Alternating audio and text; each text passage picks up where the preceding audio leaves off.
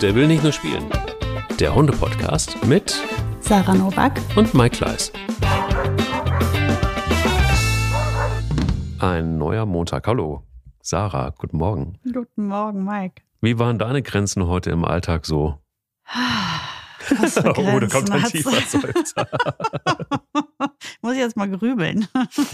Äh, hm, fällt mir jetzt gerade tatsächlich nichts ein. Also ich glaube, ich setze so viele Grenzen an so vielen Stellen, dass, äh, dass sich gar nicht mehr so auf eine runterbrechen lässt, denke ich. Vielleicht hattest du auch Glück und du musstest noch gar keine richtig setzen heute Morgen. Doch, tatsächlich muss ich das schon. Ja, okay. Ja, Gut. Wollen wir nicht zu, zu tief in deine Seele, äh, in deiner Seele graben, aber Klingt schlimmer, als es ist, glaube ich. Aber wie war dein Hundemoment der Woche? Fangen wir doch mal so an, Mike.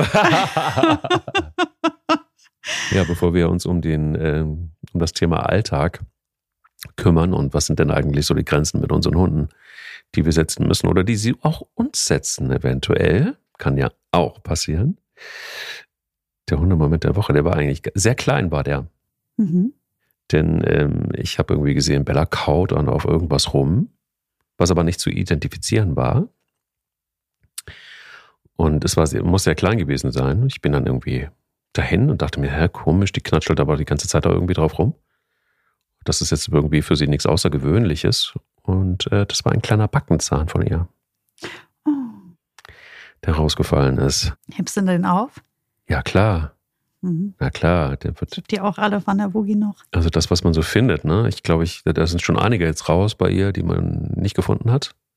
Oder die ich nicht gefunden habe. Aber das war irgendwie sehr eindeutig. Und es ist wirklich ein mini, mini, mini kleiner Backenzahn gewesen. Ähm, der von, von, von Kindern kennt man das ja auch, ne? Dass man, du kennst das. Ähm, wenn da Zähne ausfallen, dann kommt die Zahnfee. Und ähm, das war wirklich ganz lustig, weil der so, also ich meine, Bella ist halt einfach ein sehr kleiner Hund. Und dementsprechend sind die Milchzähne noch viel, viel kleiner. Und ich habe das erst gar nicht erkannt. Ich musste erst mal die Brille aufziehen und dachte so, hey, okay, was ist denn das? Und das war ein mini kleiner Backenzahn. Super süß. Also man merkt, Bella kommt jetzt so in eine Phase, wo sie die Zähne verliert und die neuen kommen. Und somit endet die Welpen-Welpenzeit und sie kommt so in so eine Junghundephase. Mhm. Ähm, klar, wird doch auch bald ein halbes Jahr alt. Und ähm, somit wird interessant. wird's interessant. Wie war dein Hundemoment der Woche? Super schön. Ähm, auf dem Spaziergang spontan, äh, unverhofft einen netten, netten Social Walk gemacht sozusagen. Wir waren ähm, spazieren. Ich bin ja ähm, nicht so der Freund von äh, mit jedermann ins Gespräch gehen, mit jedermann zusammen spazieren gehen. Ich mache das sehr gezielt, wenn überhaupt. Ähm, was vielleicht auch daran liegt, dass ich sehr viel ohnehin über Hunde spreche und dann auf so Spaziergängen man ja gern mal irgendwie vielleicht den Kopf nur bei seinen eigenen Hunden hat und äh, in seinen eigenen Gedanken. Aber jetzt war das so, wir ähm, gingen irgendwie ein Stück äh, relativ gleichzeitig aufs Feld, diese andere Dame und ich. Und es war so mehr so die Frage, wer geht denn jetzt als Erster und wer wartet, damit man Abstand zueinander hat und jeder seine Ruhe hat.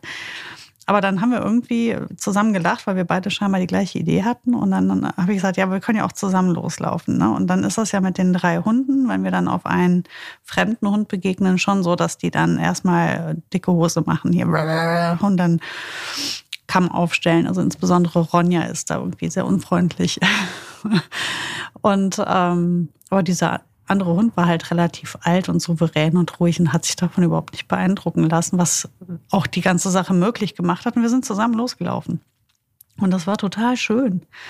Die Frau war super nett. Wir haben überhaupt nicht über Hunde gesprochen, was total gut war, sondern wir haben, ähm, ja gut, jetzt haben wir über Corona gesprochen, das ist so viel besser nicht. Aber wir haben, also es war so, es war locker. Wir haben eigentlich zusammen gelacht darüber, wie gerade alles läuft. Und wir sind ja in Köln ähm, quasi stecken im Karneval drin. Und das ist ähm, jetzt auch irgendwie eine spannende Sache, gerade mit Corona und Karneval. Wir haben einfach so ein bisschen rumgequatscht. Die Hunde sind zu viert gelaufen. Man hat gemerkt, die drei hängen halt voll aufeinander und haben den anderen so ein bisschen äh, zu Beginn erstmal so, ich würde mal sagen, ausgegrenzt. Aber dann, und Mika, Mika ging immer wieder mit, die, hat das Gefühl, die ist acht Meter hoch, ne? Dann äh, um ihn rum stolziert, der hat die gar nicht wahrgenommen. das war halt witzig, war halt total lustig. Und äh, wir haben eine schöne Runde zusammen ge gehabt. Und ich dachte mir, ach, manchmal gibt es so Zufallsbegegnungen, die sind total wertvoll. Und das war ein richtig schöner Spaziergang, hat echt Spaß gemacht. Ach, guck mal, manchmal sind es wirklich die kleinen Dinge.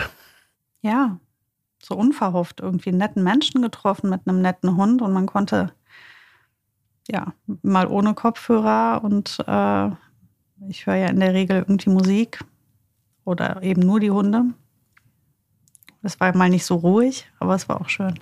Klingt gut. Klingt ähm, nach einem grenzenlos schönen Hundemoment. Aber wir haben Grenzen im Alltag.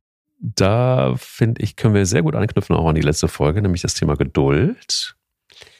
Und ich hatte es in der letzten Folge so ein bisschen angesprochen, wo ist jetzt so dieser schmale Grad zwischen mh, hm, wieder geduldig zu sein oder Ungeduld, vielmehr der eigenen Ungeduld und diese zu erkennen und dann aber auch die Grenzen zu setzen, beziehungsweise die Erziehung dann doch wieder sehr konsequent, vielleicht an der einen oder anderen Stelle da, wo es sein muss, auch durchzuziehen und auch diese Grenzen einzufordern und die Grenzen auch ähm, mit Geduld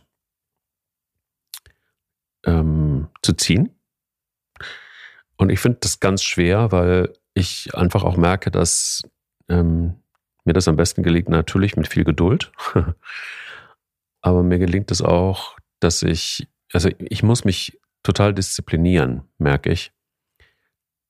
Dass ich, und das war aber immer schon so, dass ich wirklich diese Grenzen, die ich setze, dass ich sie auch wirklich beibehalte und dass ich es nicht schleifen lasse.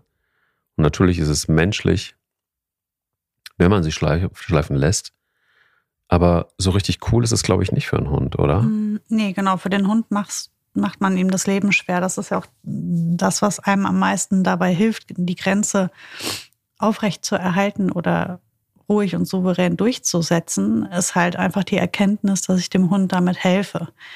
Ähm, und wenn man Grenzen setzt und sie instabil sind und mal so, mal so oder wackelig und ähm, dann wird das für den Hund echt schwierig, ähm, sich daran wirklich konsequent zu halten und das auch zu etablieren. Eine, eine konsequente Umsetzung dieser oder ähm, das Respektieren der Grenze.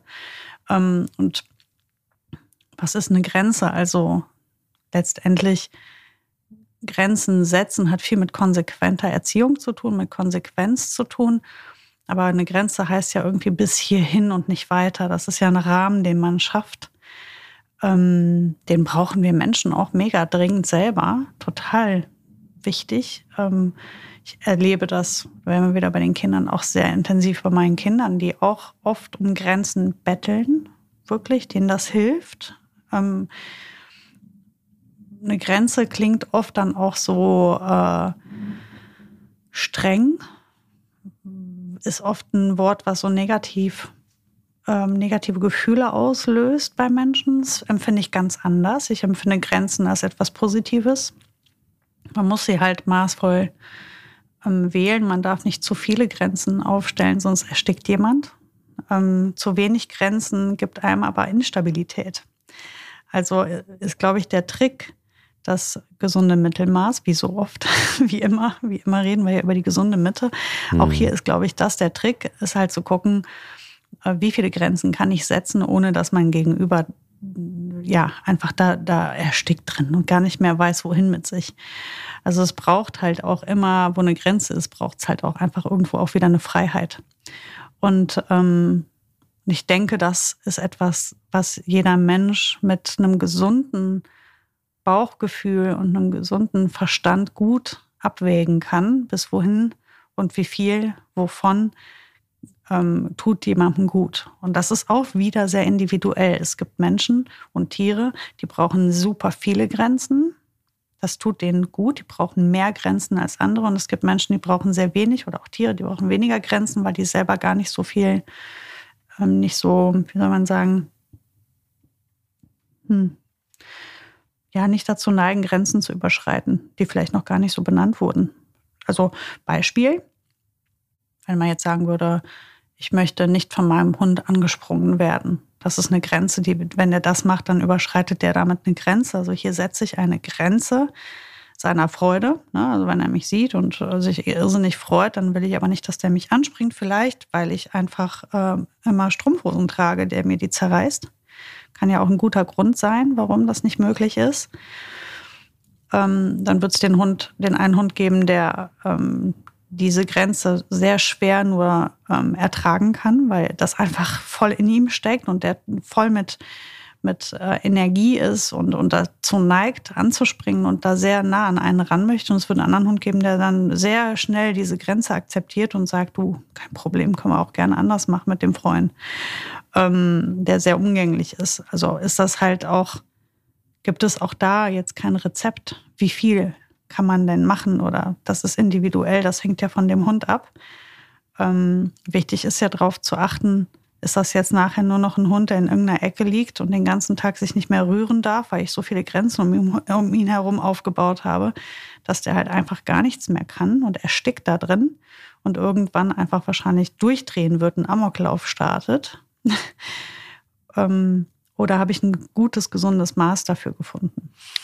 Ich finde es wahnsinnig schwer, für, ähm, weil so von der Theorie ist es vielen Hundebesitzern, glaube ich, total klar. Ähm, ich glaube aber auch, dass ein Satz für mich ganz entscheidend ist immer dann, wenn man so im Zwiespalt ist oder sich auch über sich selbst ärgert, wenn man nicht konsequent ist. Oder wenn man auch gar ein schlechtes Gewissen hat, wenn man vielleicht einfach auch denkt, oh, jetzt bin ich aber auch zu streng oder ich setze zu viele Grenzen. Ähm, interessant finde ich tatsächlich auch diese These, Grenzen zu setzen hat auch was mit Liebe zu tun. Weil man sich dann auch beschäftigt mit einem Wesen in dem Moment, wenn man Grenzen setzt. Und wenn du dich damit beschäftigst, mit diesem Wesen, dann hat das, bringst du ihm ja auch Zuneigung entgegen. Und das ist einfach eine, ja, eine Theorie aus der Psychologie. Ich weiß nicht, ob du die teilst. Ja, die teile ich. Die teile ich sogar sehr, ja.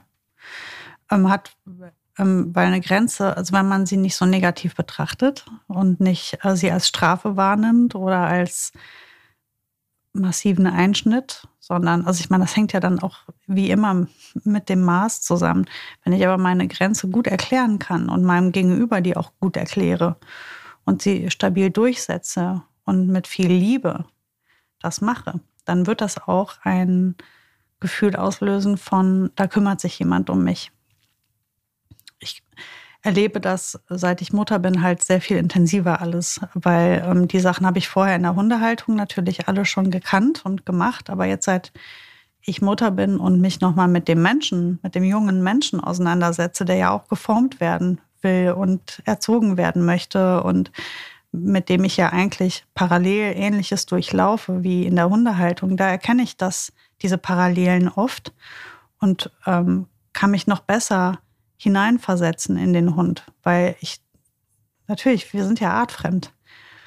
Und ähm, es ist, glaube ich, einfacher, wenn man Kinder erzieht, dann sieht man das, dann ist, nimmt man das als ähm, viel, also es ist viel selbstverständlicher, einem Kind eine Grenze zu setzen als einem Hund. Das ist eigenartig. Weil wie das ähm, Blut kommt, ne? Also ja, weil das, weil das artfremd ist, ne? Weil wir uns nicht so gut in den Hund hineinversetzen können, weil wir ja Menschen sind. Aber in unsere Kinder können wir uns total gut hineinversetzen. Die Kommunikationskanäle sind ja auch andere. Und wenn ich meinem Kind eine Grenze setze und sage, pass auf, bis hierhin und nicht weiter, aus folgendem Grund, ähm, ich möchte, dass du das so machst, weil das ist mir wichtig. Ich möchte nicht, dass das oder das passiert mit dir. Dann ist das eine Zuwendung und zwar eine positive. Und das wird ganz häufig bei Kindern auch total gut angenommen. Vorausgesetzt, man ist halt fair, wie so oft, man ist nicht maßlos und man kann auch dem Gegenüber ganz gut verpacken, warum da diese Grenze jetzt ist. Bei einem Hund ist es schwieriger, das zu kommunizieren. Und deswegen fühlt man sich vielleicht manchmal zu streng oder man hat ein schlechtes Gewissen, weil man sich denkt, weiß der eigentlich warum? Ähm, dem Kind kannst du es erklären mit Worten und dem Hund eben nicht so gut. Ähm, ich glaube, wenn du ganz konsequent und ruhig bleibst und nicht maßlos bist und geduldig bist und fair bleibst, dann kannst du eine Grenze sehr gut etablieren, ohne ein schlechtes Gewissen zu haben. Ähm, du wirst sehen, dein Hund wird dir zeigen, dass er danach dich kein bisschen weniger lieb hat. dass er trotzdem dich total toll findet. Vielleicht sogar ein bisschen toller als vorher. Und das ist halt eben das, was dir dann als Hundehalter zeigt, dass das schon in Ordnung war, was du da getan hast. Wenn du aber merkst, dein Hund wird lethargisch,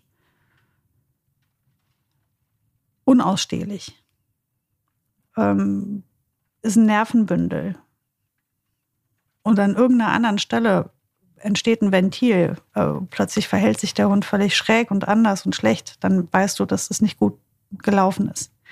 Dann hast du was verkehrt gemacht. Dann musst du mal deine Schritte nochmal hinterfragen und überlegen, ob du vielleicht zu weit gegangen bist oder es nicht gut erklärt hast oder zu viele Grenzen da sind.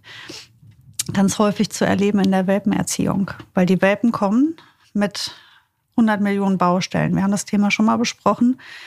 Ähm, die machen halt einfach den ganzen Tag nur Fehler. Die machen alles falsch.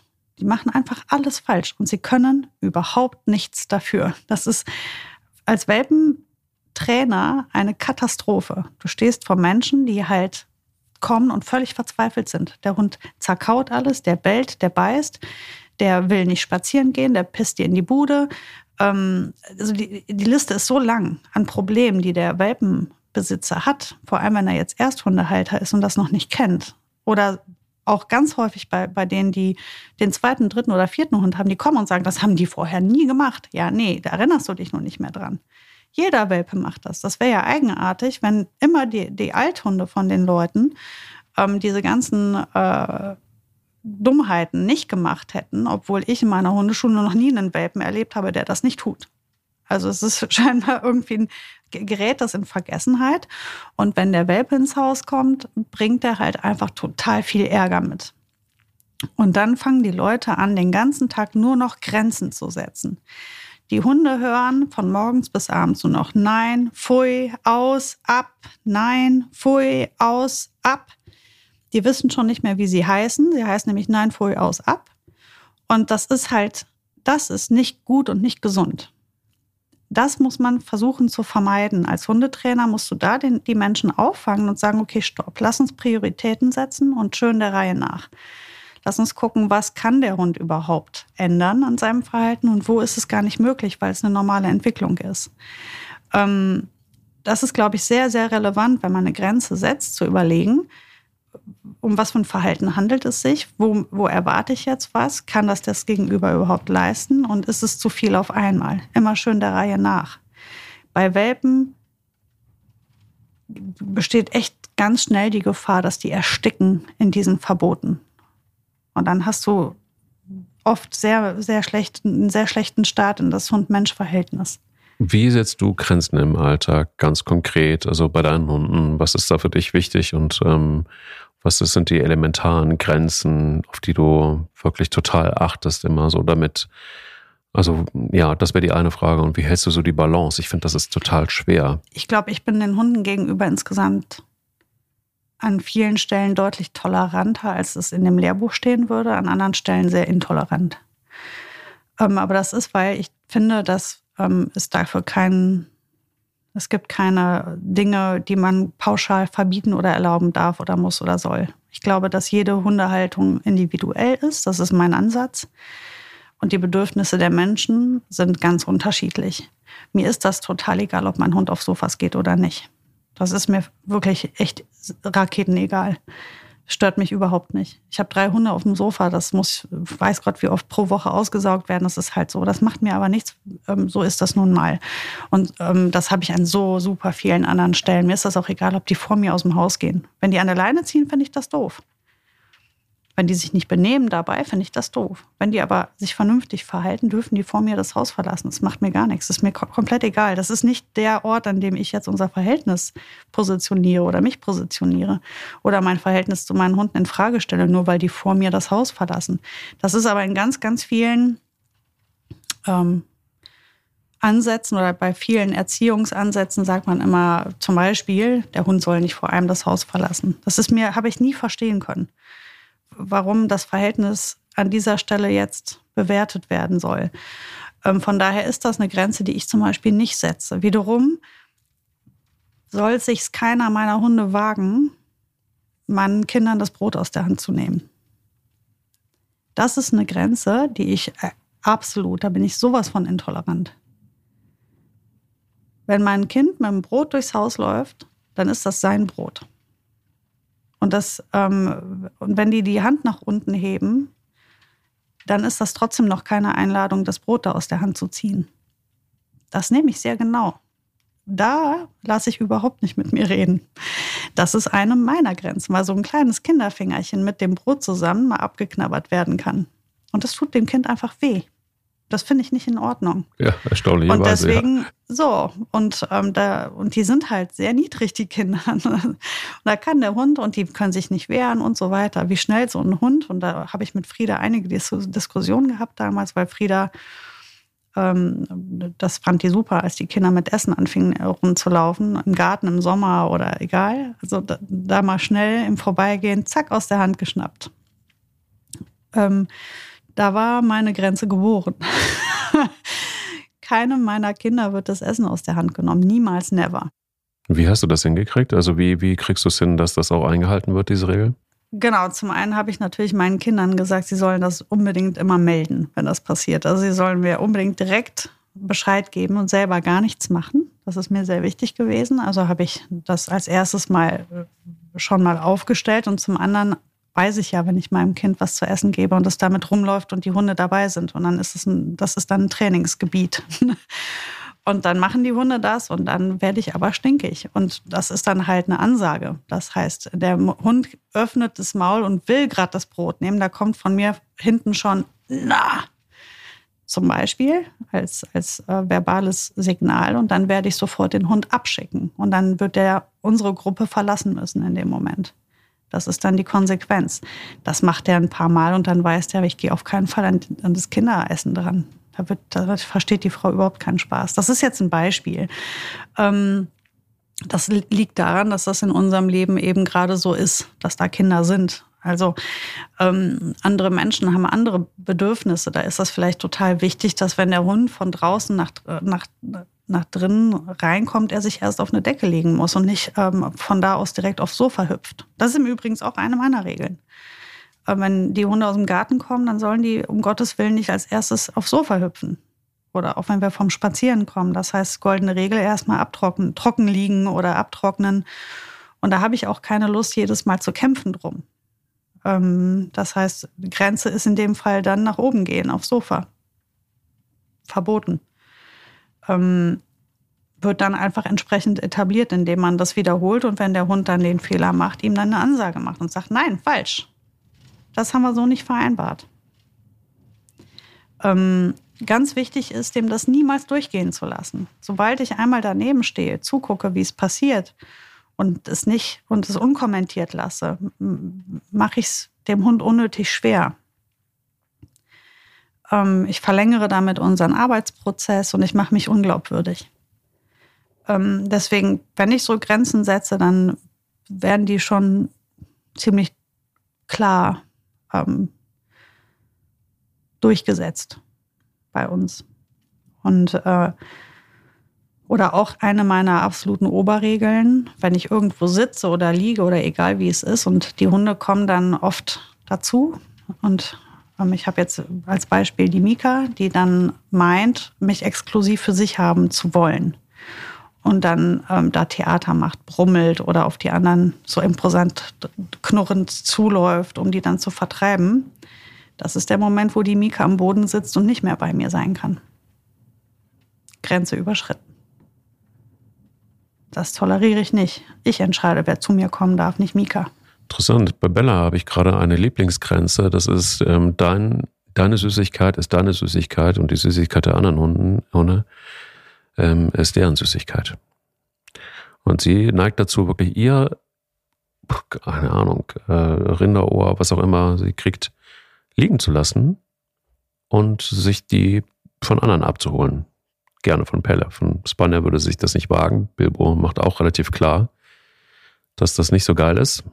Ähm, aber sie hat irgendwie Pelle auserkoren als denjenigen, von dem sie es ab und zu mal klaut. Und dann lässt sie wirklich konsequent es liegen und macht sich einen Riesenspaß daraus.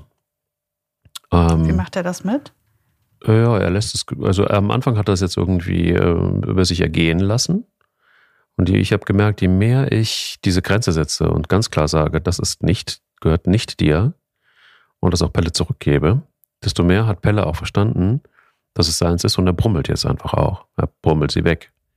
Am Anfang war das noch nicht deutlich genug. Er hatte ihr dann aber mehr und mehr die Grenze gesetzt. Also die Grenze, die ich vorgegeben habe, ganz interessant, hat er sich zu eigen gemacht und hat die Grenze verlängert. Und das tut allen gut. Ah, Pelle sicher, weil er einfach auch gemerkt hat, okay, wenn, ähm, wenn äh, Mikey das sagt, dann muss es wohl vielleicht stimmen. Und hat auch Sicherheit gekriegt. Ich glaube, am Anfang war es einfach Unsicherheit. Und ähm, seine Zeichen sind dann immer klarer geworden. Und mittlerweile ist es so, dass es ist immer noch nicht okay. Also ich muss diese Grenze immer wieder setzen. Und mit aller Konsequenz aber es wird deutlich weniger. Und das ist eben etwas, was so typisch auch für diese Rasse ist. Die testen ihre Grenzen einfach wirklich konsequent. Und meine Theorie ist gerade irgendwie in diesem Übergang von Welpe zu Junghund, ähm, ist es wahnsinnig wichtig, diese Grenzen aufrechtzuerhalten und da auch schon hinterher zu sein. Weil ich auch merke, dass Bella und das ist ganz lustig, sie hat ein innigeres Verhältnis zu mir bekommen, seit ich konsequent diese Grenzen des Alltags einfach auch aufrechterhalte. Und meine Theorie ist dann wiederum, sie braucht das auch. Sie braucht diese Grenzen. Und sie empfindet das auch als Zuneigung. Sie empfindet das auch als eine klare Linie, ist für sie, glaube ich, hilfreich vielleicht auch gerade in einem Rudel, in dem sie sich auch erstmal einruckeln muss und ähm, ihren Platz finden muss. Und ich erlebe es so, dass die Grenzen, die ich ihr setze, dazu beitragen, dass sie einfacher ihren Platz findet im Rudel. Eine Theorie, aber ich glaube, ich beobachte das schon eine ganze Zeit lang sehr intensiv und sie braucht diese Hilfestellung, weil sie einfach auch ein sehr charakterfester Hund ist. Diese Rasse ist per se einfach auch charakterfest und auch sehr eigenständig. Das kann man überall nachlesen. Und ich glaube fest daran, dass gerade bei so charakterstarken Hunden es gut ist, ihnen auch so ein bisschen zu helfen. Ähm, nicht, dass man sie vor sich selbst schützen muss, aber ich glaube, ihnen einfach auch den Platz zuzuweisen. Das ist ja unser Job. Mhm. Es ist unser Job, ähm, zu definieren, wo in der Welt, in dem Hunderudel, wenn man mehrere Hunde hat, oder aber auch, wo sie innerhalb unserer Familie, wo sie dahin gehören, wo ihr Platz ist. Und der Platz ist nicht immer die Nummer eins. Das ist für Bella zum Beispiel total wichtig. Jeder kommt mal dran.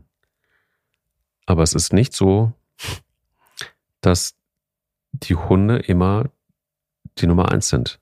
Das ist nicht das Leben. Das stimmt so nicht, für mich jedenfalls.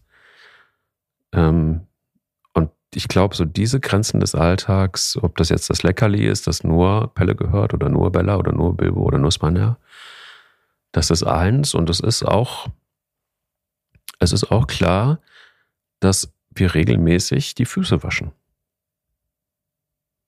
Es wird nicht einfach ins Haus reingegangen. Es geht manchmal einfach unter den Gartenschlauch. Da werden die Füße, die lehmigen Füße erstmal abgespült das ist für mich crystal clear. Ich habe gar keinen Bock irgendwie. Also, wenn, wenn man Hunde hat, hat man eh immer Dreck in der Bude. Aber es ist für mich auch ganz klar, dass ich einfach keinen Bock habe, in einer Matschbude zu leben. So, ne? Und, und da lasse ich irgendwie einfach nicht mit mir reden. Und sie finden es alle nicht geil.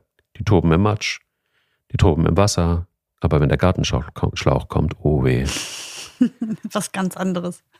Was ganz anderes, ja. Aber das sind die, das sind nur zwei Beispiele, wo ich ganz klar sage, da ist verhandle ich nicht. Und das ist auch gut so, weil ich glaube, dass das gehört halt dazu. Grenzen gehören zum Leben dazu. Wir kriegen permanent Grenzen gesetzt. Die bekommen wir im Erwachsenenalter noch immer gesetzt und in, Länden, in, in äh, Situationen, in denen man ähm, in den Grenzen etabliert und aufgestellt und eingefordert werden, äh, fühlt man sich umsorgt und stabilisiert. Man hat das Gefühl, jemand hat das hier im Griff. Der weiß, wie weit ich gehen darf, der weiß, was gut ist und was schlecht ist. Ähm, und in dem Moment, wo man als Hundehalter eben über ein, zwei, drei, egal wie viele Hunde äh, Verantwortung übernimmt für diese Tiere, für ihr Wohlergehen, aber auch das Wohlergehen der, des Umfeldes, wird man da nicht drum rumkommen, Grenzen zu setzen und Regeln aufzustellen und durchzusetzen. Und das ist auch gut. Das ist gut für die Tiere, weil die nehmen dich dann auch ernst und das ist, ähm, gibt ihnen auch einfach Sicherheit. Du übernimmst Führung, du bist derjenige, der weiß, wo es lang geht und wie schnell und wie doll man darf. Ähm, solange man das eben souverän, fair und liebevoll macht, ist das, ist das wohltuend und gut. Ähm, Fairness ist da halt wie immer, finde ich, eins der wichtigsten Wörter. Ähm, zum Beispiel ich habe ja jetzt die drei Boxen hinten in meinem Kofferraum.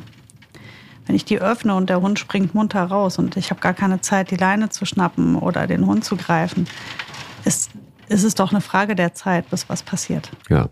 Und soll ich da jetzt, also da braucht man ja nicht drüber reden. Hier muss doch eine Grenze hin. Das heißt, ich öffne die Tür von der Box und du kommst erst dann raus, wenn ich es dir sage. Und wie werde ich das jetzt durchsetzen? Ich kann natürlich jedes Mal völlig durchdrehen, wenn der Hund was falsch macht. Das wäre nicht sehr souverän und auch unfair. Oder aber wir üben das so lange, bis du es richtig machst. Weil eine Box ist, finde ich, ein schönes Beispiel. Du, der Hund hüpft rein, du schließt die Tür, du machst sie auf, der Hund hüpft raus. Nein, falsch. Signal, du hast es nicht richtig gemacht, wieder rein. Und das machst du so oft, bis der Hund verunsichert ist, drin sitzen bleibt und du sagst, hey, super, Genau das wollte ich von dir. Toll, hier hast du eine Wurst, hier hast du eine Streicheleinheit, hier hast du eine Zuwendung. Jetzt kommt die Leine und jetzt gebe ich dir das Ausstiege, Aussteigkommando. Wenn du das hörst, darfst du aussteigen. Prima hast du das gemacht, toll. Und der Hund mhm. freut sich. Der kann nämlich jetzt endlich zu seinem Spaziergang, weil dieses ewige wieder reinhüpfen, bis ich es richtig mache, ist ja auch ziemlich nervig. Aber es war ja äh, völlig entspannt. Ich bleibe dabei ruhig. Ich werde nicht ungeduldig. Ich werde nicht unfair. Ich sage einfach, nee, so hatten wir es nicht vereinbart, du gehst jetzt wieder rein, machst das bitte richtig. Mhm. Ähm, und dem, mit dieser Ruhe und dieser ähm, Konsequenz und Gelassenheit mache ich das. Ich rede nicht mit denen, als wären sie aus Zucker. Ich schreie die aber auch nicht an. Ist einfach eine klare Ansage. Ist einfach nein, rein. Zack und aufs Neue. Ja, ich kann das total gut nachvollziehen und ich glaube auch, dass das ein also viele schöne Beispiele waren einfach von, von, von Beispielen, äh, Beispiele waren von, von Situationen, die, die für dich wichtig sind. Umgekehrt bei mir gibt es sie ja auch, es gibt sie bei jedem. Und ich glaube einfach, dass die, die, die Konsequenz unheimlich wichtig ist. Und ich glaube, dieses schlechte Gewissen und dieses Mitleid, das ist, glaube ich, einfach auch so was, was uns Menschen manchmal so ein bisschen dann auch in die, nicht in die Karten läuft, sondern im Gegenteil, wo wir dann irgendwie auch strugglen und wir uns vielleicht immer wieder auch besinnen müssen, das ist einfach genau das und das ist so einer der, der wichtigsten Sätze übrigens, die ich von dir damals mitgenommen habe, dass es zwischen Hunden kein Mitleid gibt, dass Hunde Mitleid einfach so nicht empfinden. Ähm, und das finde ich was, was, was ganz wichtig ist, weil wenn man auch sieht, wie Hunde miteinander umgehen in einem Rudel, wenn es um Grenzen geht, die sind sehr klar. Und die sind sehr deutlich und die sind, glaube ich, viel, viel deutlicher und viel ähm, radikaler teilweise auch als das, was wir mit Hunden in Sachen Grenzen zu tun. Ähm, da geht es nämlich teilweise auch dann direkt ums Körperliche, etwas, was wir, glaube ich, hoffentlich nie tun würden.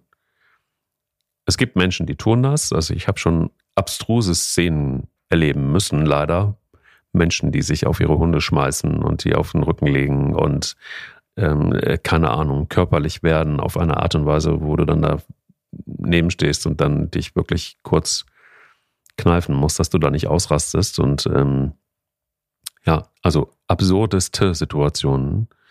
Ähm, und ähm, ja, und ich glaube einfach, guckst dir so ein bisschen bei den Hunden ab und du wirst feststellen, dass die nochmal deutlicher, klarer sind mit Regeln und mit Grenzen. Absolut. Mitleid ist halt nicht produktiv. Das hilft nichts. Mitleid empfindet man ja nur. Das hilft dem Gegenüber und der Situation leider immer nicht. Deswegen wirst du das so in der Tierwelt, glaube ich, nicht finden. Die sitzen nicht irgendwo und haben einfach Mitleid, sondern die gehen immer in eine Aktion. Das heißt, ähm, sie tun, was getan werden muss. Und wenn ein Hund oder egal, ich glaube, das wirst du im kompletten Tierreich so sagen können, wenn einer was macht, dann macht er das, weil er es fürs, richtig, fürs Richtige hält. Und er macht es immer so, wie er es für angemessen hält. Der entscheidet, der denkt nicht so viel nach, sondern er handelt intuitiv und aus dem Bauch heraus und wird auch dazu stehen, was er getan hat. Ähm, wenn er sieht, dass irgendjemandem schlecht geht, dann geht er nicht hin und sagt, ach Mensch, das tut mir jetzt aber leid.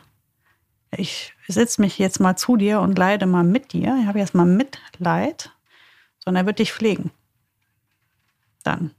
Ne, wenn er das so, wenn er findet oder wenn er sieht, also das erlebst du viel im Tierreich, dass sich Tiere um andere kümmern. Aber die kümmern sich dann, die stehen nicht daneben, haben Mitleid. Also Mitleid hilft halt nicht. Ähm, das macht nichts wieder gut, das regelt nichts. Das ist einfach ein Gefühl, was uns oft ein bisschen im Weg steht, weil dann haben wir ganz viel Mitleid, aber es passiert halt nichts. Und das ist das, was es braucht. Es braucht immer eine Interaktion. Irgendwas muss dann halt kommen. Ähm, wenn du was tust und demjenigen danach schlecht geht, also ich nehme ein Beispiel, ich mache Ronja eine, eine zu laute Ansage, dann habe ich die, dann war das falsch von mir. Ähm, ich werde aber danach nicht mit ihr Mitleid haben, wenn ich sehe, sie ist irritiert, sondern ich werde in die Handlung gehen und sie auffangen. Ich werde sagen, okay, das war jetzt zu viel, Freundchen, komm mal zu mir, dann klopfe ich die ab, dann mache ich mir die wieder stark, wir starten neu, beim nächsten Mal mache ich es besser. Das war ein Fehler von mir, ich habe das falsch eingeschätzt. Das tut mir zwar leid, dass ich das ähm, nicht richtig gemacht habe, aber diesen Fehler gestehe ich mir zu. Ich wusste es nicht besser. Beim nächsten Mal mache ich es besser.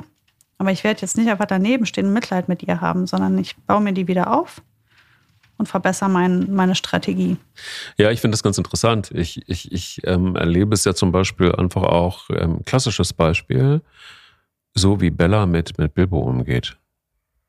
Das ist, ähm, oder umgekehrt, die Grenze einfach, die ist von beiden Seiten so deutlich und so klar zu sehen. Du hast auf der einen Seite eine Bella, die die ganze Zeit versucht, Bilbo zu beschwichtigen, weil sie weiß, dass er ihr am Anfang nicht wohlgesonnen war und ähm, springt an ihm hoch, auch beim Spazierengehen, immer mal wieder und versucht die Lefzen zu lecken.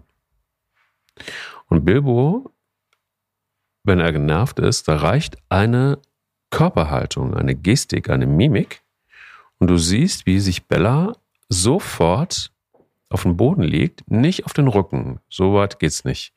Aber sie legt sich hin und sie guckt ihn von der Seite von unten schräg hoch an. Also das heißt, sie geht auch in die Meidung.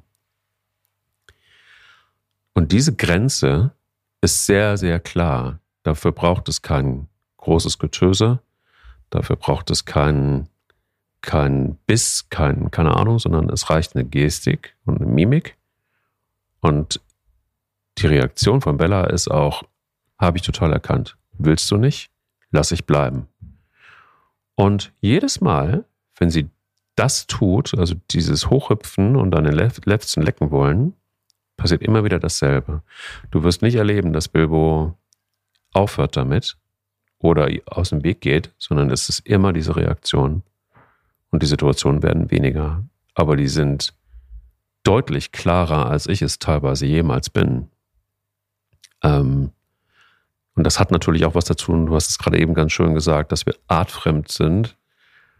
Wir reagieren anders, wir machen Grenzen anders klar, wir verbalisieren sehr viel.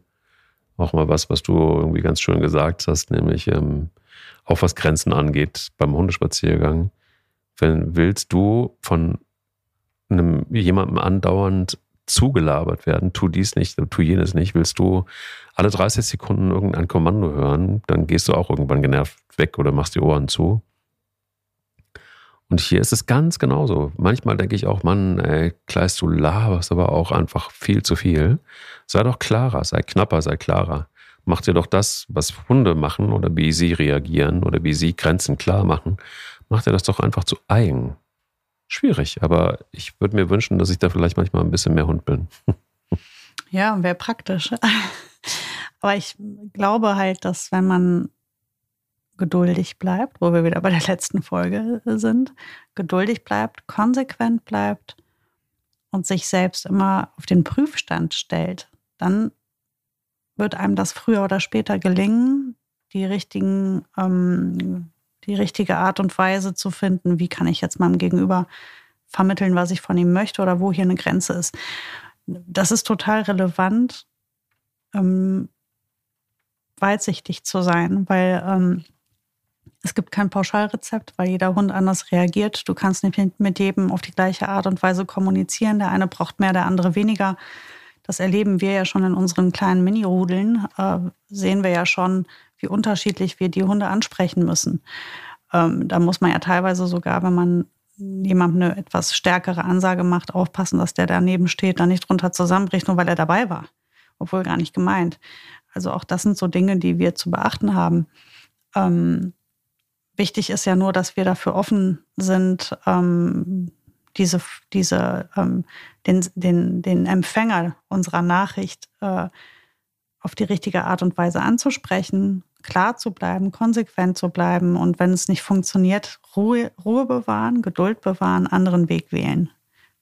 Und gebt euren ersten Versuchen auch immer noch eine zweite und eine dritte und eine vierte Chance. Das finde ich auch immer so schade, wenn man etwas probiert und es nicht auf Anhieb fruchtet, wie schnell dann zu einem anderen Mittel gegriffen wird oder ein anderer Weg gewählt wird. Ähm, ich würde immer jedem Weg ein paar Versuche gönnen, außer sie, sie ähm, sind wirklich komplett daneben gegangen oder haben so gar nicht, also war so komplett, hat sich komplett schlimm angefühlt. Da muss ja auch viel, das ist ja oft was Gefühltes, wo man einfach sagt, nee, das äh, mache ich so nicht, das ist nicht mein Ding.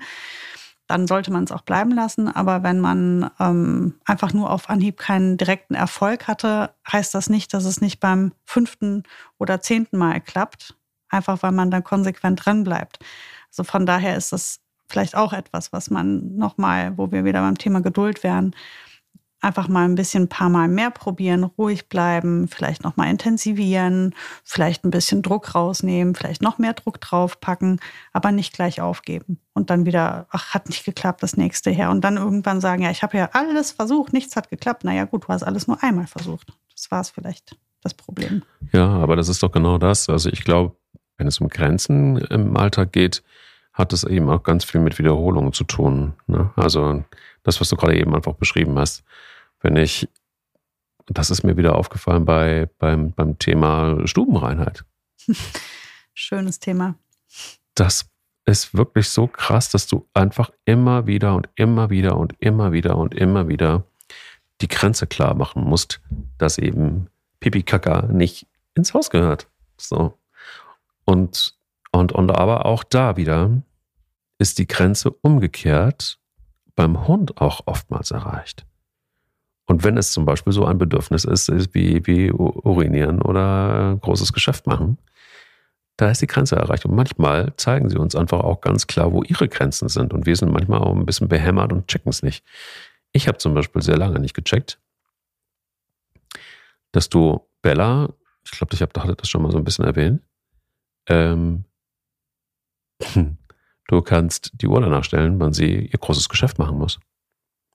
Das ist morgens nach dem Aufwachen. Das ist mittags, um die Mittagszeit so gegen 12, 1. Und abends um 6 gibt es was zu fressen und pünktlich um 8.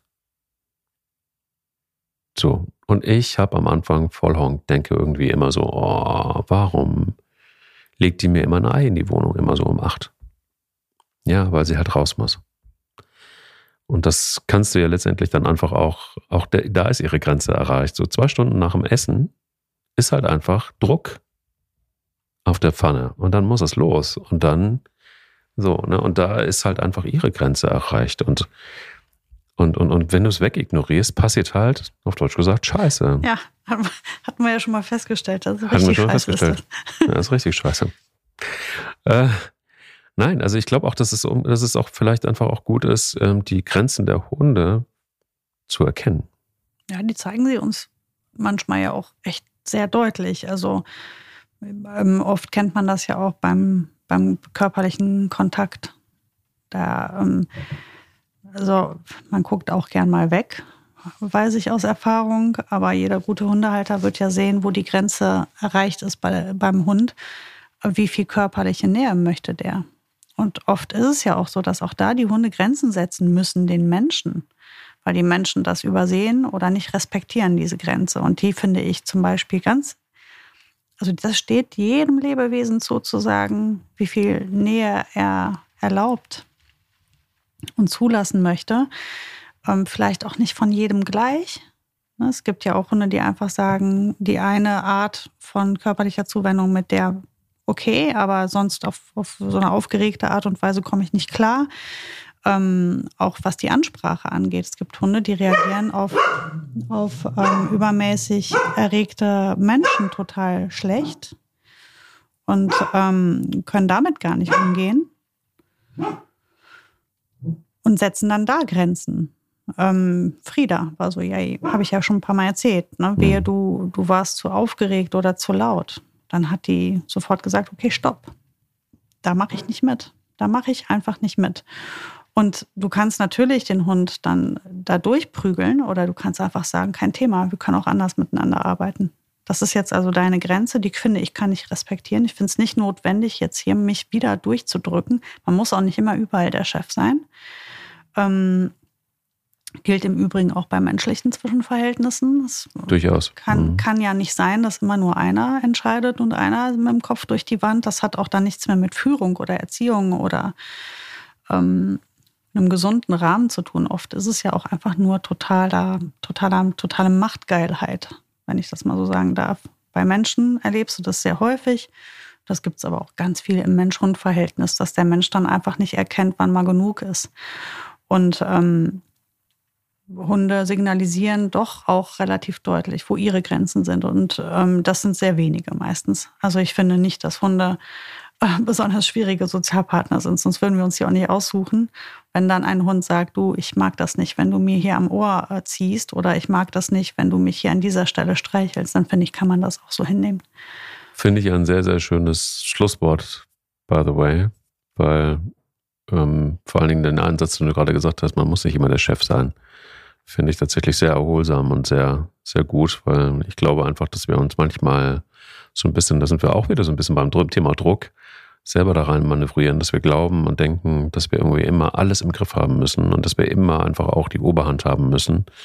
Das ist Unsinn. Ich glaube, es ist einfach auch ganz gut, mal Verantwortung abzugeben und mal auch, mal auch von einem Hund einfach gesagt, gezeigt zu bekommen, hier ist meine Grenze und hier möchte ich nicht weiter.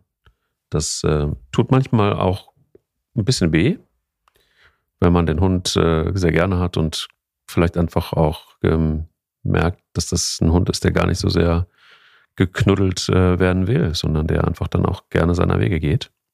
Danke dir sehr für diese Folge, vor allen Dingen für diesen einen Satz, über den denke ich jetzt nochmal ein bisschen nach beim Spazierengehen. Ich füge noch einen kurzen hinzu. Wenn du ein souveräner, selbstbewusster Hundehalter oder Hundeführer bist oder menschlicher, ähm, eine menschliche Führungspersönlichkeit bist, dann bist du so selbstbewusst und souverän, dass du es auch aushalten kannst, mal nachzugeben mhm. oder sieben gerade sein zu lassen. Das kann man sich dann erlauben. Wenn man sich seiner Sache sicher ist und sich ausreichend gut positioniert hat, dann braucht man nicht krampfhaft alles immer äh, kontrollieren. Ja. Das wäre jetzt das Schlusswort. Dem ist nichts hinzuzufügen. Dann ähm, denke ich auch darüber nochmal nach. Habe ich jetzt einiges nachzudenken beim Hundespaziergang. ich lasse, ja, also ich kann gerade nicht raus. Es hat hier wieder angefangen mit äh, Unwetter. Ja, bei mir scheint ein bisschen die Sonne und deshalb werde ich das jetzt ein wenig ausnutzen. Lasst euch nicht wegwehen ähm, und passt gut auf euch auf und Denk nochmal über Grenzen nach. Schönen Nachmittag dir, Mike. Dir auch, Sarah. Bis dann. Bis dann. Der will nicht nur spielen. Der Hunde-Podcast mit Sarah Novak und Mike Kleiss.